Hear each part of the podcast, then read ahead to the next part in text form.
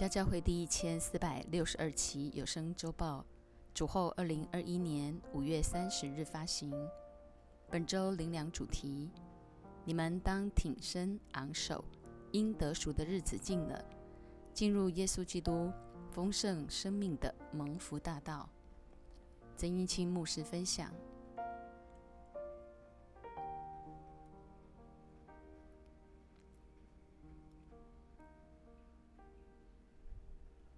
家教会的勇士们，今天是第二次透过网络线上直播主日崇拜。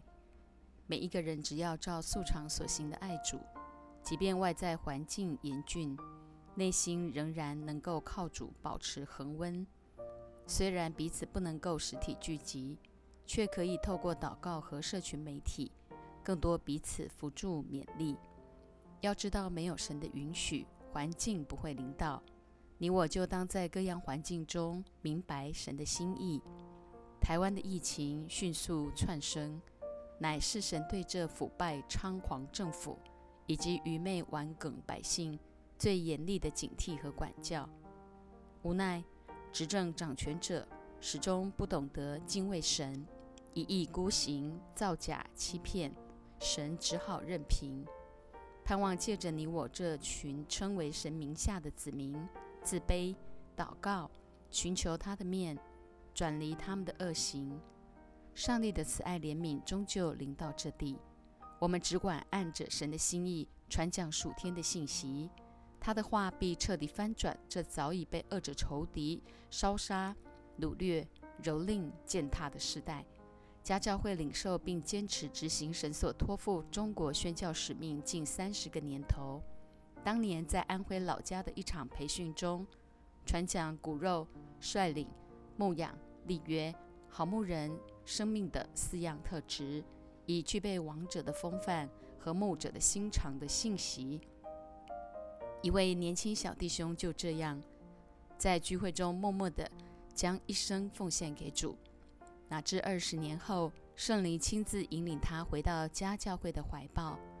那就是张家港的陈天星，他的团队谱成《足迹》这首歌，来纪念家教会中国宣教三十二年一路走来的点点滴滴。这三十二年来跟着牧师进出迦南河场的弟兄姐妹，想必有更深的感触。然而，不论先来后到，都当肯定自己委身家教会，乃出于上帝的拣选和意向的连结。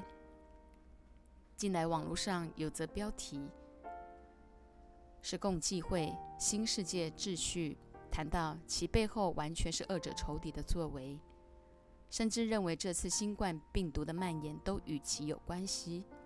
不论魔鬼怎样的诡计，在全世界各地造成恐慌，使人失去盼望，深信跟随在家教会的弟兄姐妹必不致动摇。盼望我们中间特别最近刚进到家教会来的弟兄姐妹，快快委身家园建造，有牧者的遮盖和肢体的扶持，在基督里更深的彼此相顾，激发爱心，勉励行善。前些日子家教会的信息，神透过耶稣生平最后一个礼拜的教宗，来激励你我对生命该有的尊重。耶稣即便知道他在地上只剩最后一个礼拜的。时间依然照素常所行的完成神的托付。何况你我身处这艰难的时代，明天很可能都不是我们的，就更当把握每一个短暂即是永恒的时机。路加福音二十一章五至六节，有人谈论圣殿是用美食和公物装饰的，耶稣就说：“论到你们所看见的这一切。”将来日子到了，在这里没有一块石头留在石头上不被拆毁了。就在耶稣与门徒前往耶路撒冷的路上，忽然有人谈论那圣殿是用美食和公物装饰的。西元前五百一十六年，以色列人从被掳之地归回，重建了圣殿，之后又遭毁坏，直到主前二十年到主后六十四年前后约一百年。圣殿才再次被建造起来。讽刺的是，不到六七年间，主后七十年，罗马大军又将圣殿完全拟平，印证了耶稣所说的：“论到你们所看见的这一切，将来在这里没有一块石头留在石头上不被拆毁了，而唯一拆不毁的，只有我们生命里头这个殿。岂不知我们是神的殿，神的灵住在我们里头吗？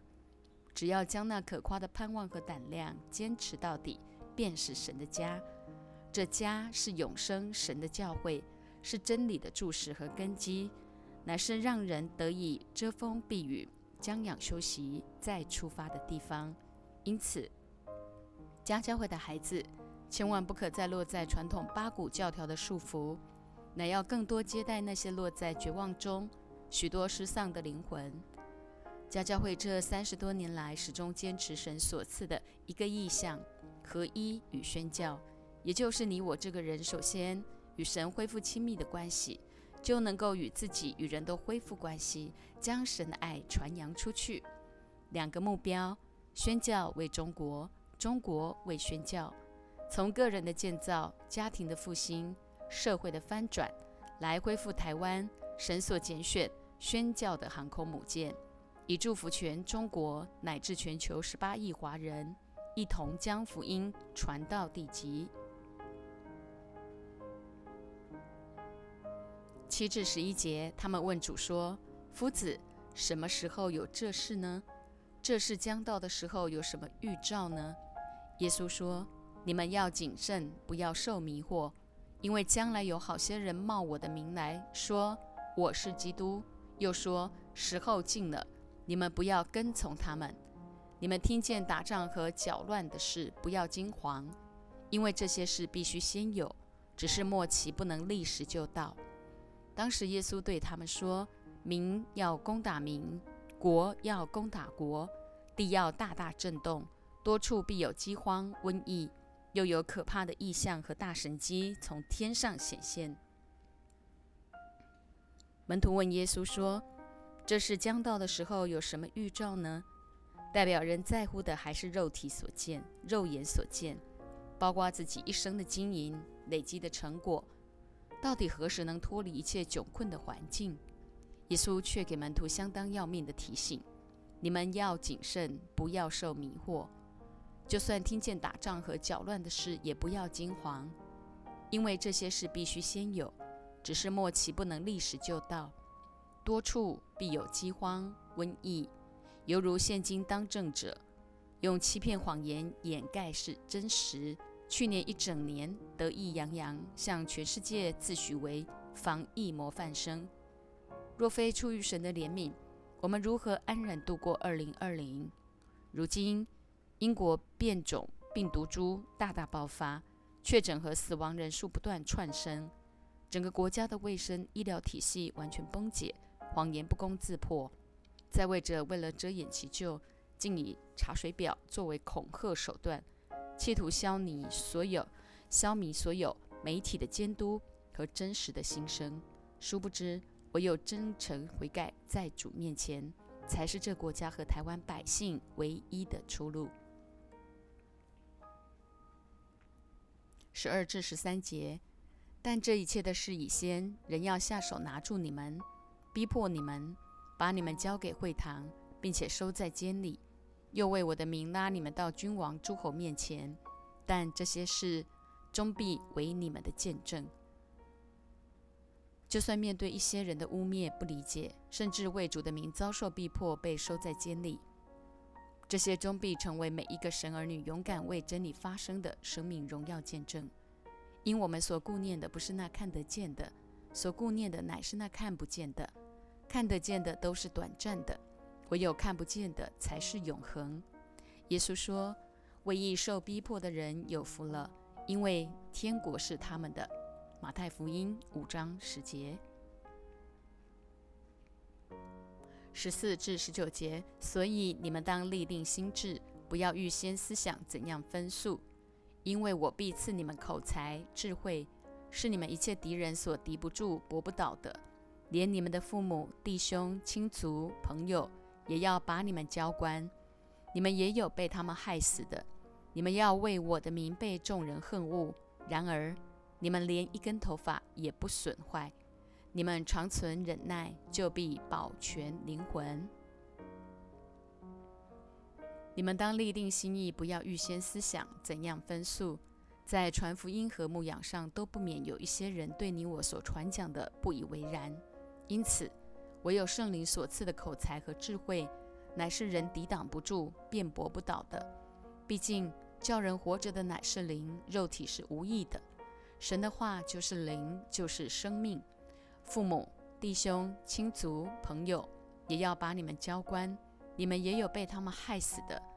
这对于身处台湾的你我，可能比较难以看得见。但其实家族中谈到信仰所产生对立，甚至因此好一段时间不相互往来，也算在某种程度上为主的名被众人恨恶。你们长存忍耐，就必保全灵魂。所以牧师才在 Line 群组上。呼吁弟兄姐妹，忍耐是一种美德，因为知道患难生忍耐，忍耐生老练，老练生盼望，盼望不至于羞耻，但忍耐也当成功，使你们成全完备，毫无缺欠。二十至二十四节，你们看见耶路撒冷被兵围困，就可知道他成荒场的日子近了。那时，在犹太的应当逃到山上，在城里的应当出来，在乡下的不要进城，因为这是报应的日子，使经上所写的都得应验。当那些日子，怀孕的和奶孩子的有祸了，因为将有大灾难临在这地上，也有震怒临到这百百姓，他们要倒在刀下，又被掳到各国去。耶路撒冷要被外邦人践踏，直到外邦人的日期满了。主后七十年，他也就是耶路撒冷，果然被兵围困，至终成了荒场。这是报应的日子几个字所表示的，绝非神要咒诅人，乃是人在罪孽里生，罪本身就带着咒诅。何况神不按我们的过犯待我们，是恩典，将来他必照你我的行为报应我们，乃因他也是公义的神。你我既恢复了神儿女的位分，他对我们爱的管教，无非是引导我们走上正路。因此，只要随时真诚悔改，随时就有出路。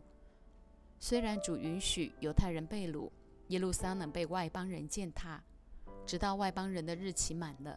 其实，面对犹太人，我们都是所谓的外邦，与神的国无关无分，却因着两千年前耶稣基督降世为人。为世上所有的人的罪被钉死在石架上，使我们得以在基督里恢复了神儿女的位分。更叫人感动的是，当外邦人的日期满了，所有神拣选的以色列百姓也都要归回。二十五至二十八节，日月星辰要显出异兆，地上的邦国也有苦难。因海中波浪的响声就慌慌不定，天势都要震动。人想起那将要临到世界的事，就都吓得魂不附体。那时，他们要看见人子有能力、有大荣耀，驾云降临。一有这些事，你们就当挺身昂首，因为你们得赎的日子近了。地上的邦国也有困苦，不正是现今在全世界所发生的事？但神说，在末日显现的时候，连日月星辰都要显出异兆。那时，人要看见人子有能力、有大荣耀驾云降临。这不正提醒你我，要随时预备好见主面。一有这些事，你我当挺身昂首，因为我们得赎的日子近了。家教会的孩子们，个个照素常所行的爱主，随时预备警醒。将来每一个人在主面前都必交得了账。二十九至三十三节，耶稣又设比喻对他们说：“你们看无花果树和各样的树，它发芽的时候，你们一看见，自然晓得夏天近了。这样，你们看见这些事渐渐的成就，也该晓得神的国近了。我实在告诉你们，这时代还没有过去。”这些事都要成就，天地要废去，我的话却不能废去。耶稣设比喻对门徒说：“你们看无花果树和各样的树，它发芽的时候，他们一看见，自然晓得夏天近了。这样，你我看见这幕后世代景况渐渐的成就，也该晓得神的国近了。”耶稣常用你我日常生活中所发生的点点滴滴来传讲鲜活的信息，印证基督的信仰本是用来生活的，当然就相当接地气。既知道主随时会再来，你我就当警醒预备。神的国，The Kingdom of God，目前尚未完全彰显，乃因这世界暂时握在恶者仇敌的手中，魔鬼正尽尽其所能，不断抢夺、杀戮灵魂，且越到末日越发猖狂。然而，主却不断地用他的话来兼顾你我的心，肯定天地要废去。神的话却不能废去，所以家教会的孩子们一定要有充足的属灵存款。其秘诀就在于生活中时常经历他话语的真实。三十四至三十六节，你们要谨慎，恐怕因贪食、醉酒，并今生的思虑累住你们的心。那日子就如同网罗忽然临到你们，因为那日子要这样临到全地上一切居住的人。你们要时常警醒，常常祈求，使你们能逃避这一切要来的事，得以站立在人子面前。家教会仍有一些人反复落在软弱中，甚至因贪食、醉酒，并今生的思虑累住自己的心。倘若不及时悔改，那日子就如同网罗忽然临到。耶稣何等恳切地提醒家教会，盼望每一个人都再次重新整理好自己的信仰，时时警醒预备，常常祈求祷告，使我们能逃避这一切要来的事，随时可以站立在人子面前，领受那永不朽坏、不玷污的荣耀冠冕。马太福音二十四章。三十四至三十六节，我是在告诉你们，这世代还没有过去，这些事都要成就。天地要废去，我的话却不能废去。但那日子、那时辰，没有人知道，连天上的使者也不知道，子也不知道，唯独父知道。主再来那日以先，你我除了时时警醒、常常祈求。更当肯定自己是为主人所派、忠心有见识的好仆人，生命里做有灯又有油的童女，使命上忠心于神所赐的才干，生活中去坐在弟兄中一个最小的身上。耶稣说：“但那日子、那时辰，没有人知道，连天上的使者也不知道。既是如此，即便仇敌惊吓、耸动的声音环绕。”你我尽管按着神的心意不断去传讲关乎末世的信息，纵使天地要废去，他的话却不能废去。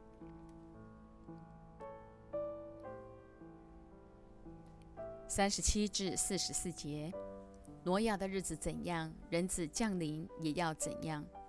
当洪水以前的日子，人照常吃喝嫁娶，直到挪亚进方舟的那日，不知不觉洪水来了。把他们全都冲去，人子降临也要这样。那时，两个人在田里取去一个，撇下一个；两个女人推磨，取去一个，撇下一个。所以你们要警醒，因为不知道你们的主是哪一天来到。家主若知道几更天有贼来，就必警醒，不容人挖透房屋。这是你们所知道的，所以你们也要预备。因为你们意想不到的时候，人子就来了。挪亚的时代人照常吃喝嫁娶，最后得救的只有挪挪亚一家八口。殊不知，英国变种病毒株在台湾横行肆虐，只是个兆头罢了。主再来那日，人不警醒，照常吃喝嫁娶。以致不知不觉中就被这个世界罪恶的洪流给全然吞没。取去一个，撇下一个，绝非刚好一半的比例，乃提醒你我一定要随时警醒预备，不论是农工商，凡是先求神的国和神的义，我们所需用的，神自然亲自加添。何况家主若知道几更天有贼来，就必警醒。四十五至五十一节，谁是忠心有见识的仆人，为主人所派管理家里的人，按时分粮给他们呢？主人来到，看到他这样行，那仆人就有福了。我实在告诉你们，主人要派他管理一切所有的。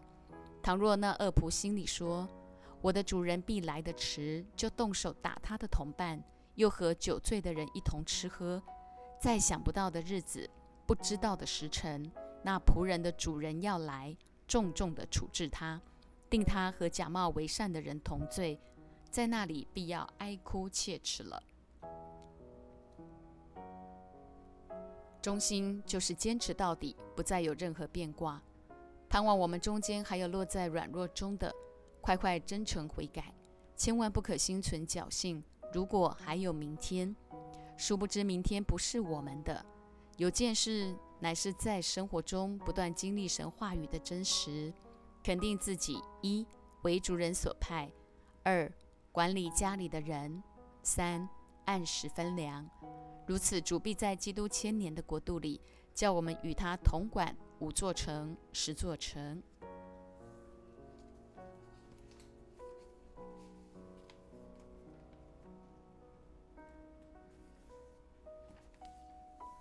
有灯又有油的童女生命。二十五章一至十三节。那时天国好比十个童女拿着灯出去迎接新郎，其中有五个是愚拙的，五个是聪明的。愚拙的拿着灯却不预备油，聪明的拿着灯又预备油在器皿里。新郎迟延的时候，他们都打盹睡着了。半夜有人喊着说：“新郎来了，你们出来迎接他。”那些童女就都起来收拾灯。愚拙的对聪明的说：“请分点油给我们，因为我们的灯要灭了。”聪明的回答说：“恐怕不够你我用的，不如你们自己到卖油的那里去买吧。”他们去买的时候，新郎到了，那预备好了的同他进去坐席，门就关了。其余的童女随后也来了，说。主啊，主啊，给我们开门！他却回答说：“我实在告诉你们，我不认识你们，所以你们要警醒，因为那日子、那时辰你们不知道。”童女指的是没有被世界污染，乃分别为圣的一群。因为不认识神，所以你我过去都曾做过各样不讨神喜悦的事，如今却在基督里成为新造的人。在主眼中就是圣洁的童女。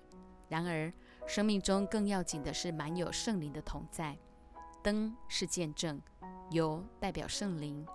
到那时，油是没有办法借的，毕竟那是每一个人亲身与神刻骨铭心碰触的点点滴滴。五个愚拙的童女，好比那些人落在宗教里的基督教徒，以为信耶稣就拿到了一张上天堂的门票。却始终不愿意让圣灵来对付修剪老我惯性，殊不知天堂乃耶稣在神施恩座前为我们终日祈求的所在。将来神为他儿女预备的乃是再造的新天新地。因此，时代先锋的家教会面对这场疫情，绝不用随人世人一同慌乱，乃要更加警醒，快去唤醒那些仍在打盹的愚拙童女。一同来完成神所托付的终极意向和使命，否则表面上做了一堆的事工，看似在服侍，到头来主却说：“我实在告诉你们，我不认识你们，岂不就亏大了？”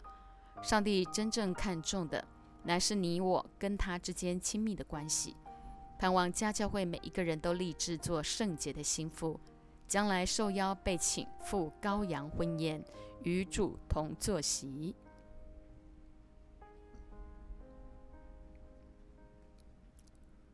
忠心有见识的仆人，使命。十四至三十节。天国又好比一个人要往外国去，就叫了仆人来，把他的家业交给他们，按着个人的才干给他们银子，一个给了五千，一个给了两千，一个给了一千，就往外国去了。那领五千的随即拿去做买卖，另外赚了五千；那领两千的也照样另赚了两千。但那领一千的去掘开地，把主人的银子埋藏了。过了许久，那些仆人的主人来了，和他们算账。那领五千银子的又带着那另外的五千来说：“主啊，你交给我五千银子，请看，我又赚了五千。”主人说：“好，你这又良善又忠心的仆人，你在不多的事上有忠心。”我要把许多事派你管理，可以进来享受你主人的快乐。那领两千的也来说：“主啊，你交给我两千银子，请看，我又赚了两千。”主人说：“好，你这又良善又忠心的仆人，你在不多的事上有忠心，我要把许多事派你管理，可以进来享受你主人的快乐。”那领一千的也来说：“主啊。”我知道你是忍心的人，没有种的地方要收割，没有散的地方要聚敛，我就害怕，去把你的一千银子埋藏在地里。请看，你的原银子在这里。主人回答说：“你这又饿又懒的仆人，你既知道我没有种的地方要收割，没有散的地方要聚敛，就当把我的银子放在兑换银钱的人，到我来的时候。”可以连本带利收回，夺过他这一千来，给那有一万的，因为凡有的还要加给他，叫他有余；凡没有的，连他所有的也要夺过来，把这无用的仆人丢在外面黑暗里，在那里必要哀哭切齿了。重点不在领多少才干，乃在于忠心执行神的托付。绝不可把神所赐的才干给埋没，以致成为他眼中那又恶又懒的仆人。毕竟天生我材必有用，只要尽心尽力就是一百分。无奈，确实有许多神的儿女，仍仅仅停留在享受神所赐的丰盛里，忽略了他的心意乃是要你我活出奉差遣的人生，去拯救更多失丧的灵魂。今天神已将圣灵赐给我们。且耶稣说：“我实实在在的告诉你们，我所做的事，信我的人也要做，并且要做比这更大的事，因为我往父那里去。我们就当肯定，耶和华从我出胎，造就我做他的仆人，要使雅各归向他，使以色列到他那里聚集。原来耶和华看我为尊贵，我的神也成为我的力量。现在他说。”你做我的仆人，使雅各众支派复兴，使以色列中得保全的归回，尚为小事。我还要使你做外邦人的光，叫你施行我的救恩，直到地极。主严严地对那恶仆说：“因为凡有的还要加给他，叫他有余；没有的，连他所有的也要夺过来。看似残酷且不合乎情理，怎么都已经没有了，还要把他所有的也夺过来？”给那已经有的呢？因这等人不懂得善用才干去报答主所施的恩典，竟然浪费在上帝所赐的才干，结局就是被丢在外面黑暗里，在那里必要哀哭切齿了。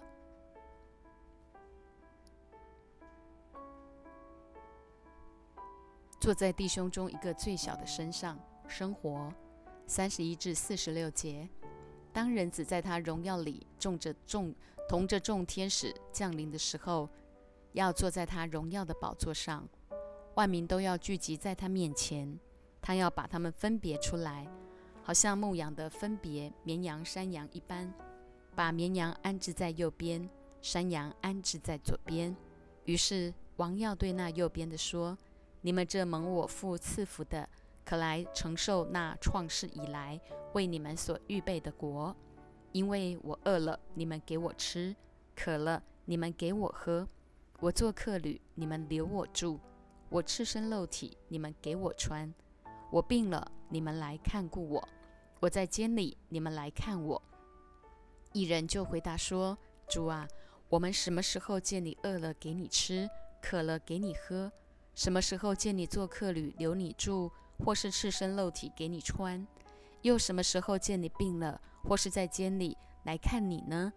王耀回答说：“我是在告诉你们。”这些事，你们既坐在我这弟兄中一个最小的身上，就是坐在我身上了。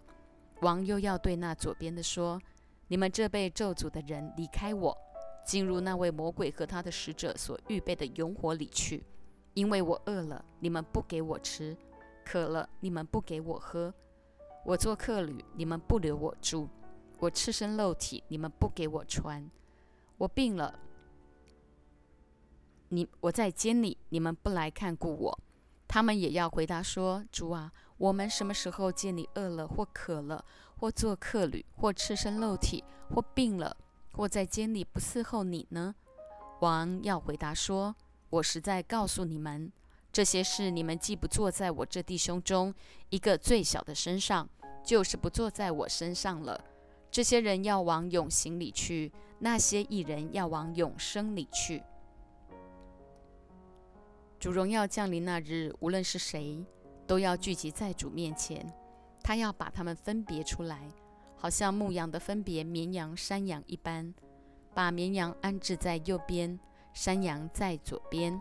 绵羊好比那些一生遵行神旨意、乖巧听话、顺服的；山羊则指那些始终抵挡福音、不以为意，亦或轻看真理、不愿意悔改、领受福音的。右边其属灵含义，指着神大能权柄的同在；左边则是不愿活在遮盖之下、自以为是的一群。耶和华神向那右边的说：“你们这蒙我父赐福的，可来承受那创世以来为你们所预备的国。虽然这世界暂时握在恶者仇敌的手下，但你我无论去到各处宣扬主的名，靠着主的灵感鬼。”神的国就在我们中间，神儿女理当活出一等在地如同在天的精彩，四处建立上帝的国度。家教会的生活之所以多彩多姿，乃因人人都愿意坐在弟兄中最小的一个身上，就是坐在主身上。反之，若不看顾那落在患难中的孤儿寡母，乃是神不喜悦的。所以才说，生活的审判乃是最严厉的。不是永生，就是永刑。神起初按着自己的形象样式造男造女，却因人犯罪堕落，失落了他创造的心意。于是神借着他独生爱子耶稣基督，道成肉身，背负世人的罪孽，被钉死在石架上，用他的命换我们的命。要知道，地狱本不是为人预备，乃是魔鬼最终的去处。无奈人往往。在罪恶的迷惑中沉沦，成为他的陪葬品。盼望家教会的孩子完全依靠圣灵得胜，不容我们中间再有任何人落入重复的软弱里。只要真诚悔改，随时就有出路。何况神透过每一个礼拜主日信息来兼顾你我的心。每一个人借着这个时刻检视个人与神之间的关系，不气馁，不丧志。更不用害怕，全然依靠神，彰显他的荣耀。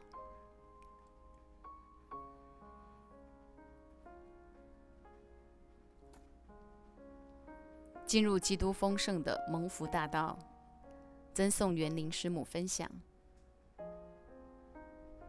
约翰福音六章六十三节告诉我们：叫人活着的乃是灵，肉体是无益的。神的话就是灵，就是生命。以赛亚书四十九章十一节：我必使我的众山成为大道，我的大路也被修高。当难处像大山、小山一般挡在你我面前，好像做什么都不亨通，去哪儿都没有路，于是心里便说：不必再做，也不必再去了，没有用的。神不帮助我，算了吧。我们常心里说许许多多让自己灰心丧志的话，但神却说：“我必使我的众山成为大道。我的众山是什么意思？就是告诉你，这些如同大山小山一般不能越过的难处，是神容许的，不是要来摧毁你，叫你痛苦，也不是因为恨你刁难你。每个大小山都带着神浓浓的爱意，终究要变成大道，使你在其中四通八达，无往不利。如耶利米说的，神知道他向我们所怀的意念是赐平安的意念。不是降灾祸的意念，要叫我们幕后有指望。耶利米书二十九章十一节，只要生命中有主，便什么都拦阻不了我们。是好是坏都是祝福。生命中所有的障碍、孤单、试炼、愁苦、纠缠、混乱、为难、悲伤，也都要成为你我进入耶稣基督丰盛的蒙福大道。一个跟从主毫无保留。完全交出生命主权的基督徒，他是个不倒翁。就像保罗说的：“因为有宝贝在瓦器里，就显出莫大的能力来。四面受敌却不被困住，心里作难却不致失望，遭逼迫却不被丢弃，打倒了却不致死亡。无论什么不幸临到，我们都有盼望；无论什么艰难挡住，都要成为大道。”不但我们自己一个人走得上去，还要带着一大群一大群的人一起走。你或许读过《轮椅上的画家》这本书。一个美国女孩在一次跳水意外中伤了脊椎，半身不遂，身体是残废了。但这可怕的事件并没有使她人生残废。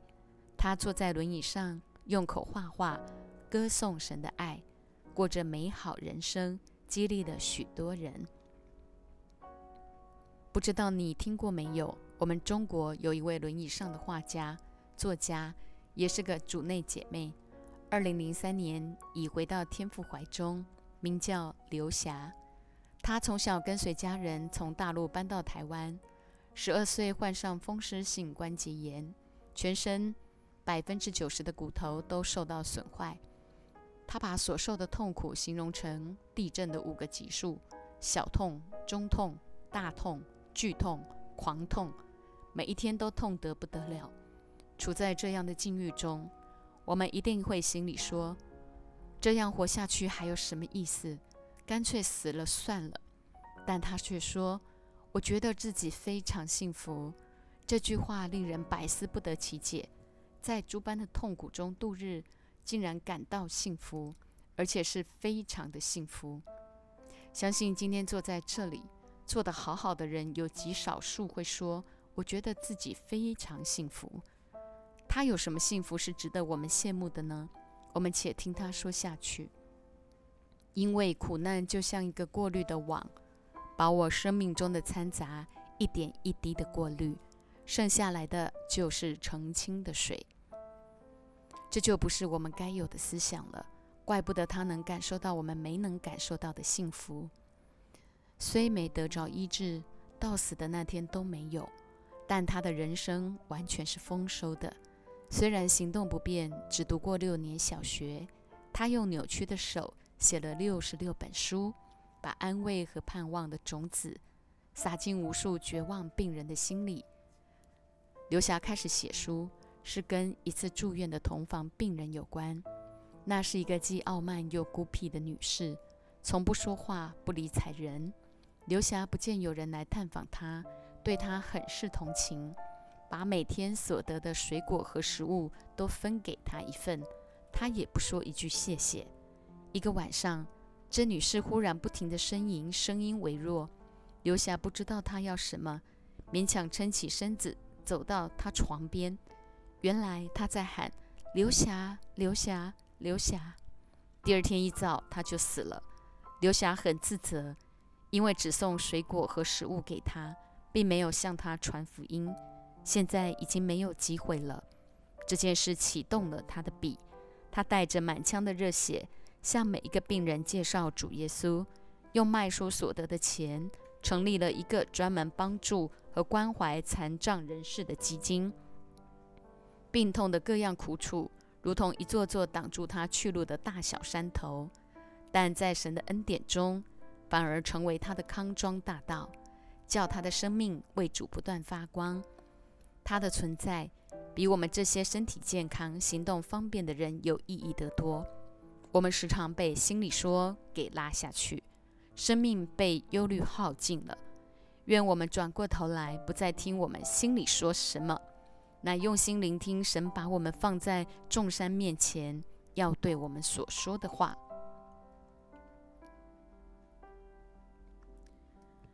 每个人认真思想，面对新冠疫情的严峻，你到底有没有用心听神说话？我们必须渴慕神的说话，因神的话句句都真实，而且可以用生命去经历的。神是信实的，他怎么说，事情就怎么成就。我们只要照着他的话去做，就能够进入他丰盛的荣耀里。神的话真是何等宝贵，能改变、释放、建立你我这个人。而我们很熟悉的两句话就是《箴言》一章三十三节：“唯有听从我的，必安然居住，得享安静，不怕灾祸。”诗篇六十六篇八至九节：“我将耶和华常摆在我面前，因他在我右边。”我便不致摇动，因此我的心欢喜，我的灵快乐，我的肉身也要安然居住。今天你我都当渴慕这等荣耀的生命，时常有神的话和神的灵的同在。最要紧的是要将生命的主权交在神手中，让他来掌管我们这一生。总之，弟兄姐妹务必听从牧者耳提面命、苦口婆心的劝诫。天天落实读经、祷告、敬拜、赞美。哥林多前书十六章十三至十四节：你们务要警醒，在真道上站立得稳，要做大丈夫，要刚强。凡你们所做的，都要凭爱心而做。如此，在这段疫情严峻的考验中，你我所做的必蒙神纪念。坚持神的托付，曾英清牧师分享背诵神的话，叫你我在各样环境临到时得以明白神的心意，影响整个世代。我对周报的执着是从认识陈公亮牧师开始。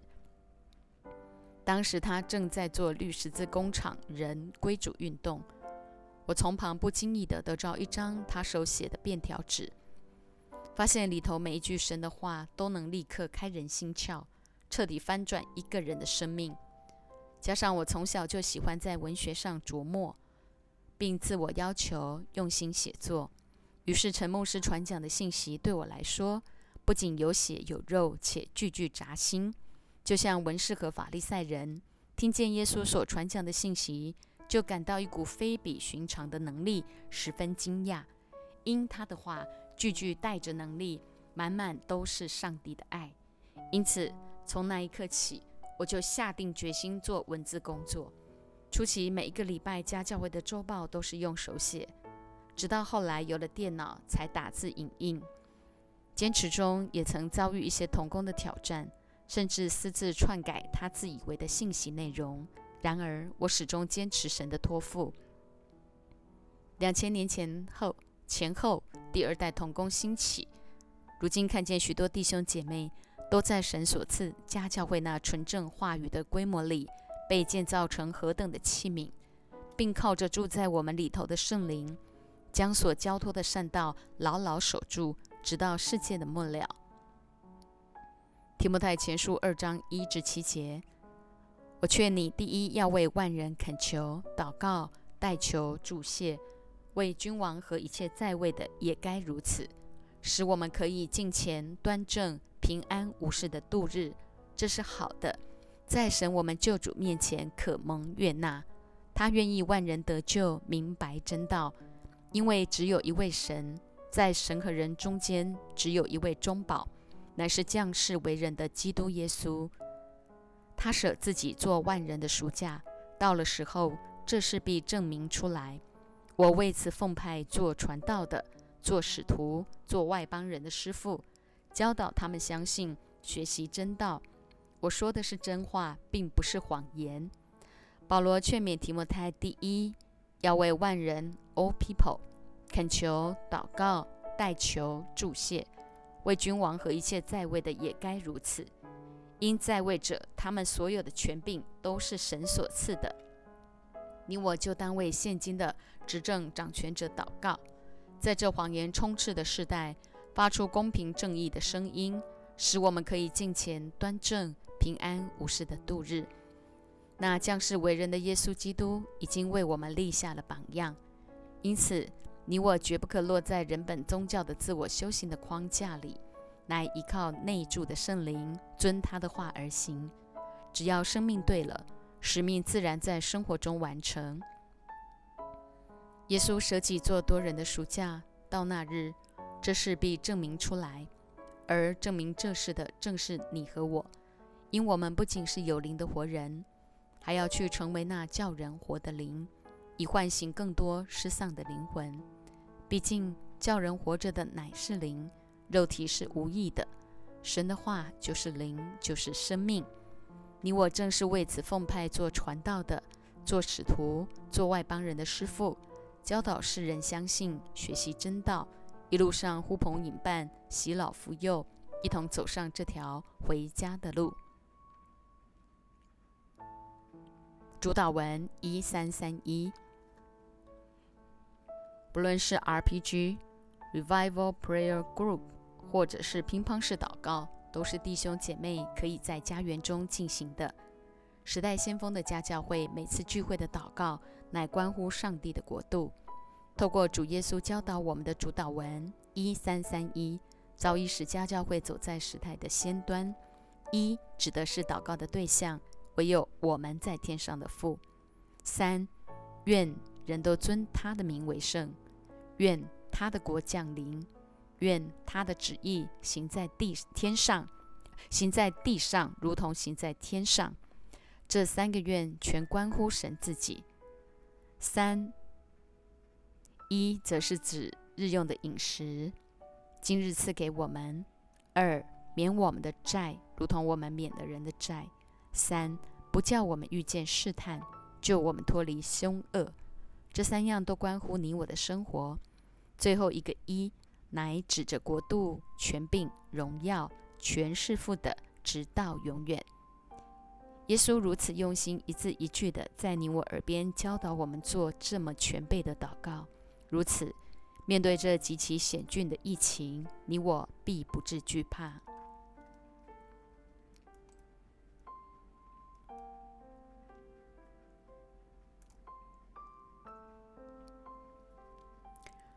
我们在天上的父，愿人都尊你的名为圣。愿你的国降临。愿你的旨意行在地上，如同行在天上。我们日用的饮食，今日赐给我们，免我们的债，如同我们免了人的债。不叫我们遇见试探，救我们脱离凶恶。因为国度、权柄、荣耀，全是父的，直到永远。阿门。